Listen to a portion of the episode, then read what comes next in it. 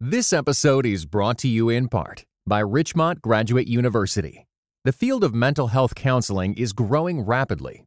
Richmond Graduate University can equip you to become a licensed professional counselor, integrating your faith into your clinical practice. Programs are offered in Atlanta, Chattanooga, and online. Apply today at richmond.edu. This episode is brought to you in part by Thomas Nelson, publisher of The Overcomers God's Vision for You to Thrive in an Age of Anxiety and Outrage, written and narrated by pastor and best selling author Matt Chandler, and is available everywhere audiobooks are sold. Hey, listeners, a quick note before we get started. I just want to tell you about some of the exciting things that have happened since our last episode. First of all, you may have noticed that just in this brief bit of time I've been talking to you, I sound a lot better. A friend of the show donated money to buy a much better vocal mic. And I know you can't see it at home, but I've got two screens on my editing desk instead of my little laptop screen, which helps speed up the editing process. We've done a lot more on location recording in recent episodes thanks to a portable audio recorder. And that sharp S sound that plagued the early episodes, it's known as sibilance, is now gone thanks to a plugin that I bought for the editing studio. These improvements were made possible by people like you. People who stepped up and said, We believe in truce. We want to be a part of this thing. And if you'd like to join the movement to bring high quality, intelligent podcasts to life, sign up for Patreon where you can give a little each month. Those regular donors let me know that there's a steady stream of money that I can rely on each month. And it gives you a chance to be a big part of what we're doing here. You can look us up on patreon.com, that's P A T R E O N, or find links on the Truce Podcast website at trucepodcast.com. Okay, let's get to the show.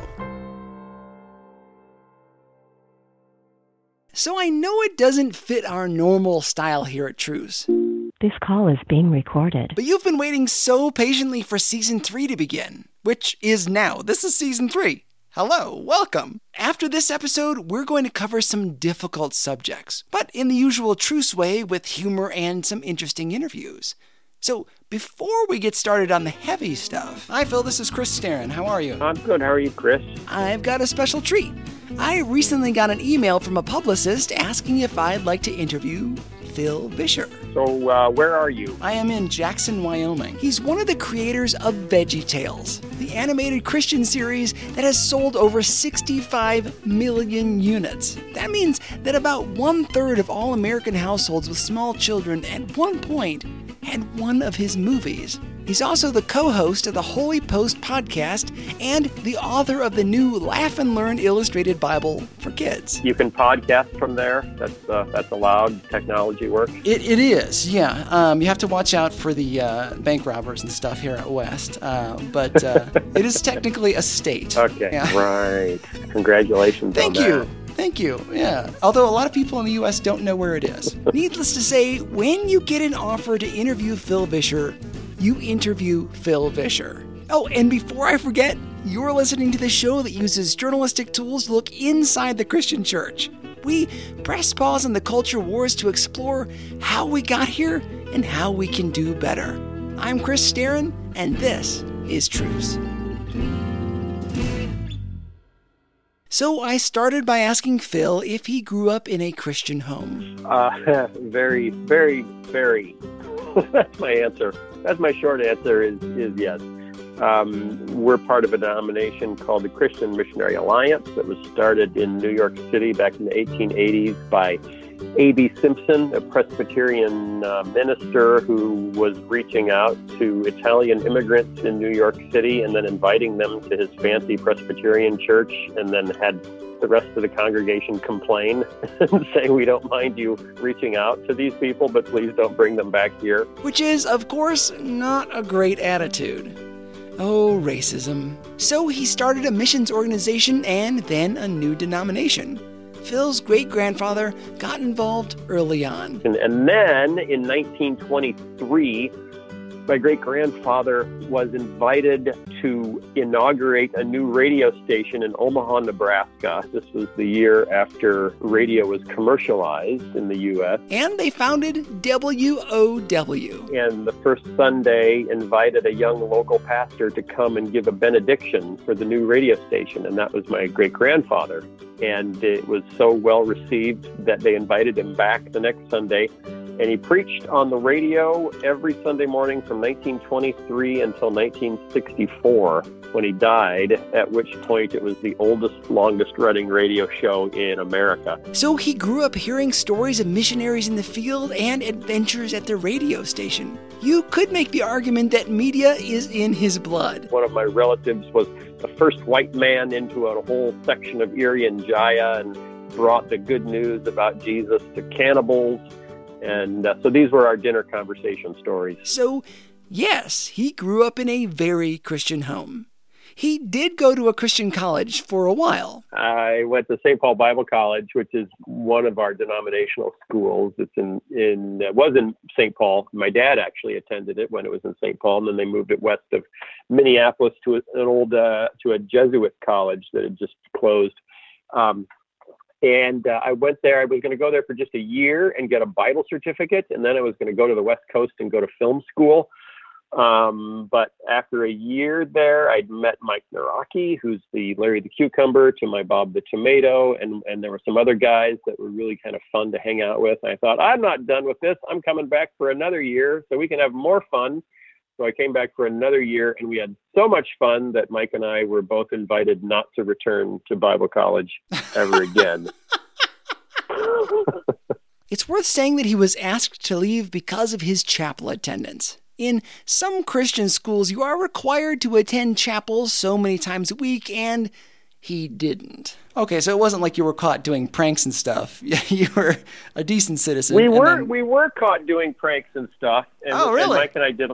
Yes, we did a lot of pranks, but that's not why we were kicked out. None of the pranks were that bad. They were just having fun. But because I love a good prank, I wanted to know a little bit more. Borrowing scenery from the the theater department to build a bridge to the ornamental island in the middle of the lagoon in the front of the school so we could pitch a tent on this tiny little ornamental island and all camp out there overnight. Things like that. And then we woke up in the morning to the uh, the custodial department uh, staring at us, saying, "How did you get there? And how do we get all this stuff back in the school from this bridge that you assembled out of scenery?" you know, we put our friends a Volkswagen Beetle inside the school and put it in a, in the crossway of the main halls where the two halls main halls in the building crossed and then put it diagonally so it blocked both hallways and locked it and just left it there for the custodians to figure out what to do with it. Now that he didn't have Bible college to go back to, he and Mike ended up in Chicago at a video production firm and they started making short films together. Well, I made my first animated film when I was about nine years old with my my grandpa's Super 8 millimeter camera, and, and spent most of high school experimenting with animation and computers. But the video production house didn't yet have a way to do computer animation, so they made music videos and short films. I have a collection of very weird short films that I'm kind of afraid of anyone finding because I just don't know how well how well they reflect on my ministry nowadays. Mike was still planning to be a missionary doctor. At this point, Phil's maybe 20 years old working at a video production house. And uh, the president of the, the company announced that they were going to buy a Bosch FGS 4000, which was the hot new thing uh, in video production. It was the first commercially available computer animation system. If you're old enough to remember the music video of Dire Straits' Money for Nothing with the little boxy computer guys in it, this was the system used to make those graphics. His boss bought the second one in the Chicago area and sent Phil to learn how to use it. And it was clear at that point, as I start to learn this system, which was the size of a commercial refrigerator, it was huge and loud, and all it could really do is, is logos and bar charts. Um, and then the very simple characters that they kind of animated for the Dire Straits Money for Nothing video that you could not do storytelling yet. So Phil learned how to use it, but couldn't wait until the technology enabled him to tell a story. He went to conferences and asked around when would they write a program that could do character animation? Years went by like this, asking for character animation and finding out that it just wasn't available. Until one conference, he found the right company. Um, that was started by an animator. And he said, We're going to write software specifically for doing character animation. And that uh, software, when I launched it, was called Softimage, which is how they did the dinosaurs in Jurassic Park and the uh, the Terminator and Terminator 2. So I went out and bought the, I think it was the 12th copy of Softimage that had been sold. Phil gets this new software and starts experimenting with characters. Then I started working on it to figure out, all right, what kind of characters can I make?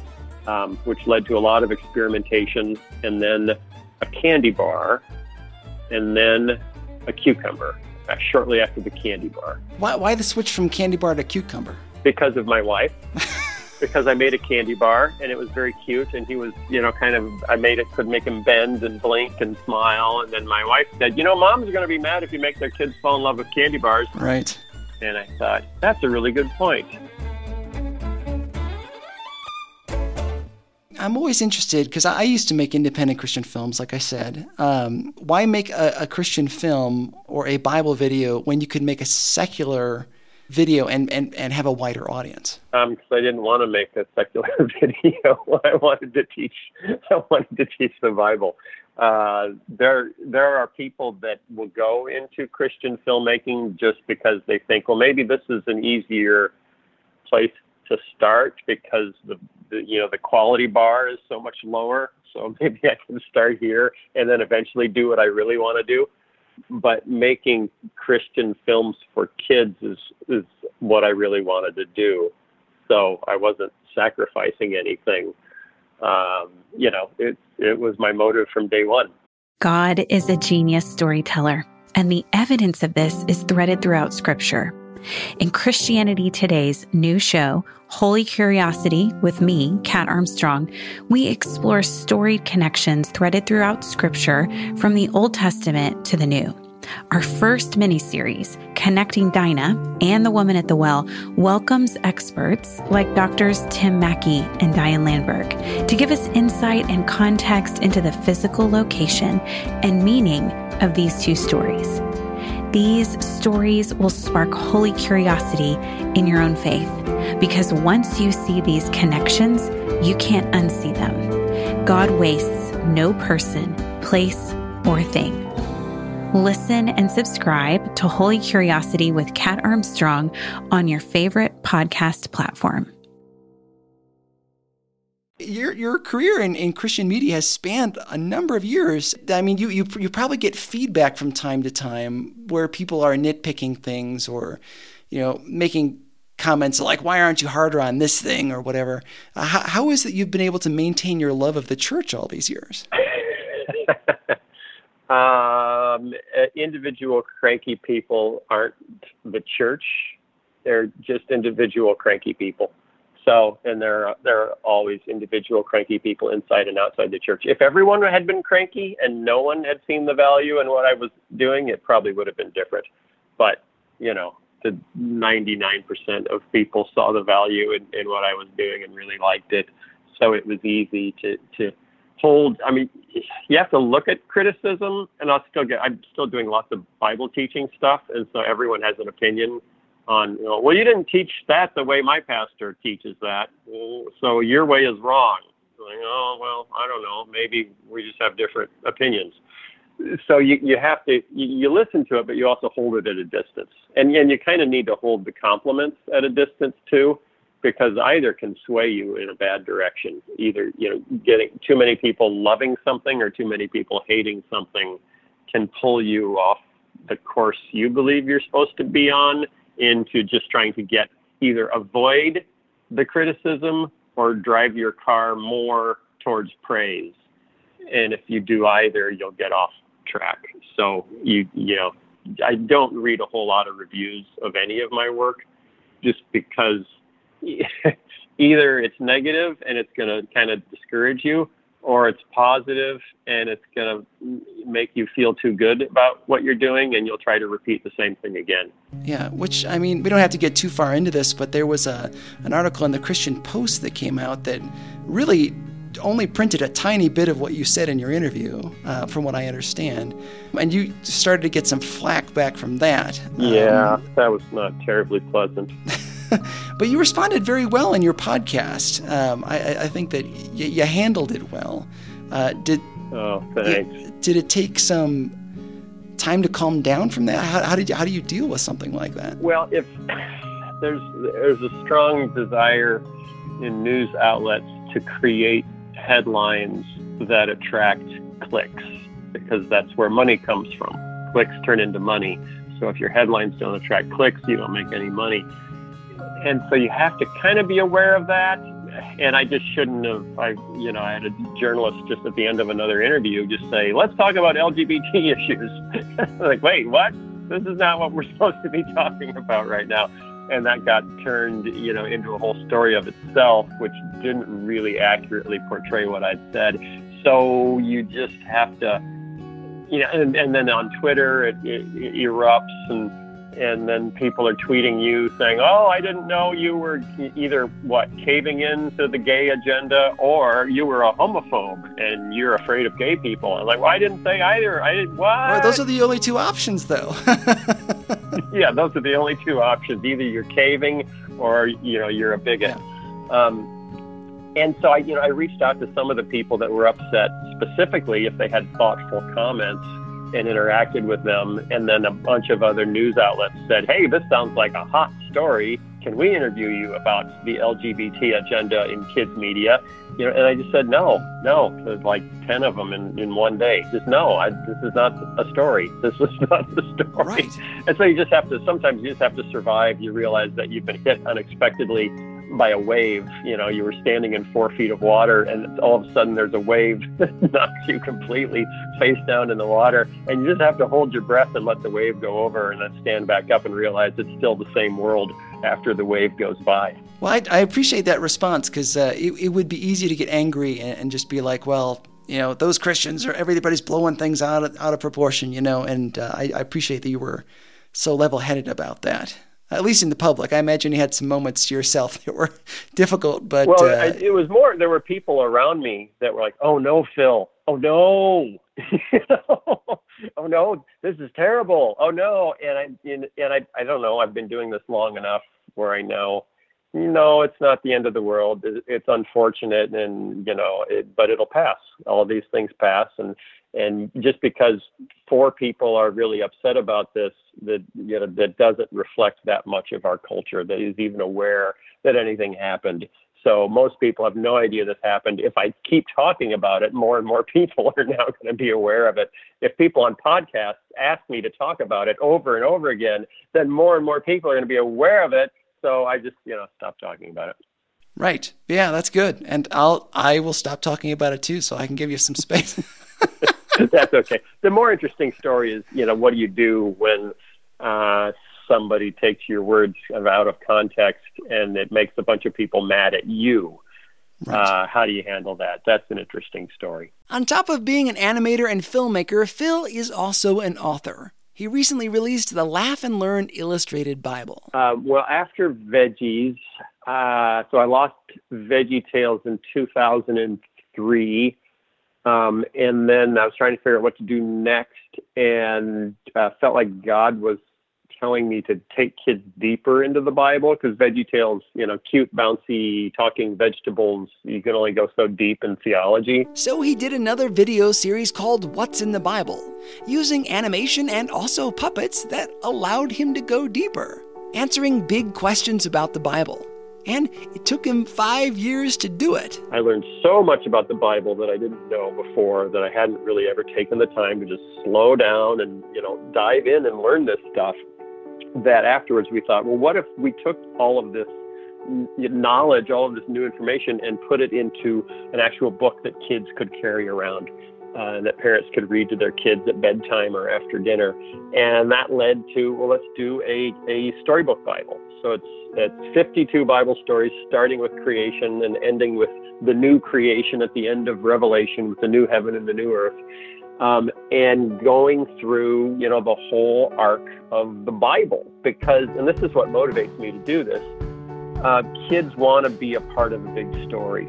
You know, no one is inspired by a world that has no magic in it, where there's nothing behind the curtain, where it's just this is it. You know, you live, you die, that's it, nothing. So when we feel like we don't have a story that we're a part of, we look for a story to become a part of. And that's, you know, so our kids are jumping into Star Wars, Avengers, you know, Harry Potter, Lord of the Rings, whatever. We want to be part of a story. And if you go to Comic Con and look around and you see all these grown ups dressed as comic book characters, what are they doing? They're trying to be a part of a bigger story because they find people find meaning in stories. And what we're missing with kids is we haven't taught them that the Bible is actually one big story. You know, we give them Bible stories, we don't give them the Bible story. Uh, so kids, in, in, if they go to Sunday school and church, you know, they learn Noah's Ark and they learn Daniel in the Lion's Den and they learn um, Samson, and they learn Jesus when he's holding this sheep over his shoulders. And you know, any story that has an animal in it is what mostly what we teach because it's cute on flannel. Um, and so they learn all these stories, but they don't learn what connects them all into one big story. And that's that's what I'm trying to do with this storybook uh, kids Bible, is show them the the big story that explains why the world is the way it is, and also shows them how they fit into it, how you, a kid, fit into this big story that you can be excited about for the rest of your life. Uh, that's what I'm trying to do. And, as we've discussed, like a number of listeners to this show are actually not Christians that don't don't really believe in God. Uh, is there a message maybe about the Bible? What kind of encouragement you can give us to maybe read the Bible ourselves as adults? It, well, it's it's one of the foundational texts of Western civilization, so it's good if for no other reason to to know what is the story um, that created uh, the world that we live in today. You know, what is the story that has animated so much of history, both for good and for bad? What is the story that that people, you know, you can't say. Sometimes Christians point to other Christians and say, "You're doing it wrong," and then the other Christians point back and say, "No, you're doing it wrong." Um, and sometimes you just have to go to the source material and say what what is the it that we're even talking about? How do we know when someone's doing it wrong? You know, when they say, "Oh, the Bible says we shouldn't let immigrants cross our southern border," and other people says, "Well, the Bible says we should reach out to immigrants and help them." You know, who's right? What does the Bible actually say? What's the what's the role of immigration in in, in the Bible or or the treatment of others? Um, and unless we actually open it up and read it, it's very hard you know, in such a religiously motivated world to know what we're even talking about. So I, I, think it benefits everyone to just, you know, dig it. I mean, they can look at this one as kind of a Reader's Digest condensed version of the whole Bible that gives you the arc of, of the whole Bible in, you know, 320 pages, but with lots of pictures. Well, again, we've only got a, a moment left, but uh, if you were to be able to talk to one of our, our non Christian audience members who are maybe feeling that the church has burned them or that uh, popular Christianity has just kind of forced the world to, to act like it, um, do you have any words that you might be able to say to that person who, who's listening? Yeah, yeah. I mean, in a nutshell, that's why that's why I do my podcast is is to talk to people you know, who are just saying, is this really what Christianity is? is what I see on TV or what I see at this, you know, mega church uh, in the suburbs? Is this really what Christianity is? Because if it is, I just don't think I can be a part of it. Um, and it's why I teach what I teach. You know, that we're trying to go back and say, okay, no, what did, what is, what is the way of Jesus? What if we're invited to follow him. What is the way of Jesus? What does it look like? And then how do we mess it up in a hundred different ways? And that's not only true of the church, it's true of almost everything. You know, anything good. I mean, there's there's good. There's a good idea behind communism. There's a good idea behind communism. Um, but when you mix it with, with fallen humanity, you know, things get twisted. And the church can ultimately is composed of humans uh, who have a habit of twisting things, sometimes for their own benefit, sometimes because they're actually trying to help, but they just don't see what they're doing.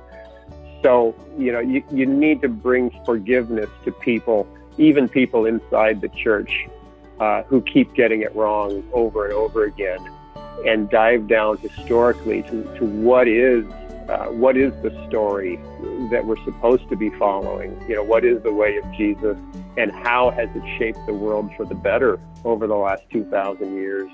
Um, and that, to me, is a pretty compelling story.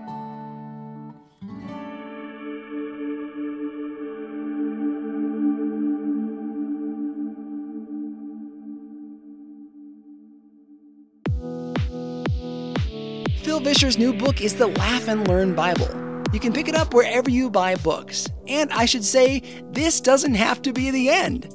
I asked Phil a bunch of other questions, many of which were submitted by you, the listeners. But to hear those, you'll have to go to the Truce Podcast Patreon page. Patreon is this cool technology that allows you to donate a little each month to the show. I did not put the bonus material behind the paywall, so you can still access it for free, but just know that while you're on the Patreon page, a little donation would help a lot. We have links to our Patreon page at trucepodcast.com. Here is just a little taste of what we talked about. You said you're not so involved with VeggieTales. What is your involvement with it now? Both Universal and TBN reached out to me and said, Phil, would you come in and make this new series feel like the old VeggieTales? Now, here's another question from the internet, and I thought this one was actually kind of creative. How do you stay so fit and trim? Mike had this character called Soupy, and so the first two VeggieTales shows, Larry has a different voice. I don't know where your hairbrush is. Stop asking me.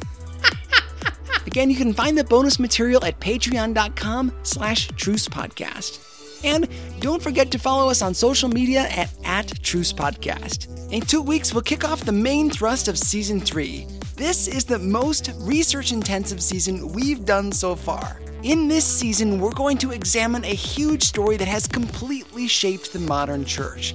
We're tracing how the rise of communist Russia pushed the American Christian church closer to capitalism and to politics. It's going to be really fascinating. Subscribe to the show in your podcasting app so you'll get every new episode as it's released. Finally, we're working on a live interview on Facebook where you, the audience, can ask me any question you like. It's coming up fast on Wednesday, October 30th at 7 p.m. Central Standard Time. And that's on the Truce Podcast Facebook page. If you have a question you'd like me to answer, email me at trucepodcast at yahoo.com. And God willing, we'll replay the audio here in the podcast feed. Thanks for listening. I'm Chris Staron, and this is Truce. This episode was brought to you in part by the Lord of Spirits podcast. Many Christians yearn to break free of the influence of secular materialism and to understand the union of the seen and unseen worlds as made by God. What is the spiritual world like? Tune in wherever you get your podcasts.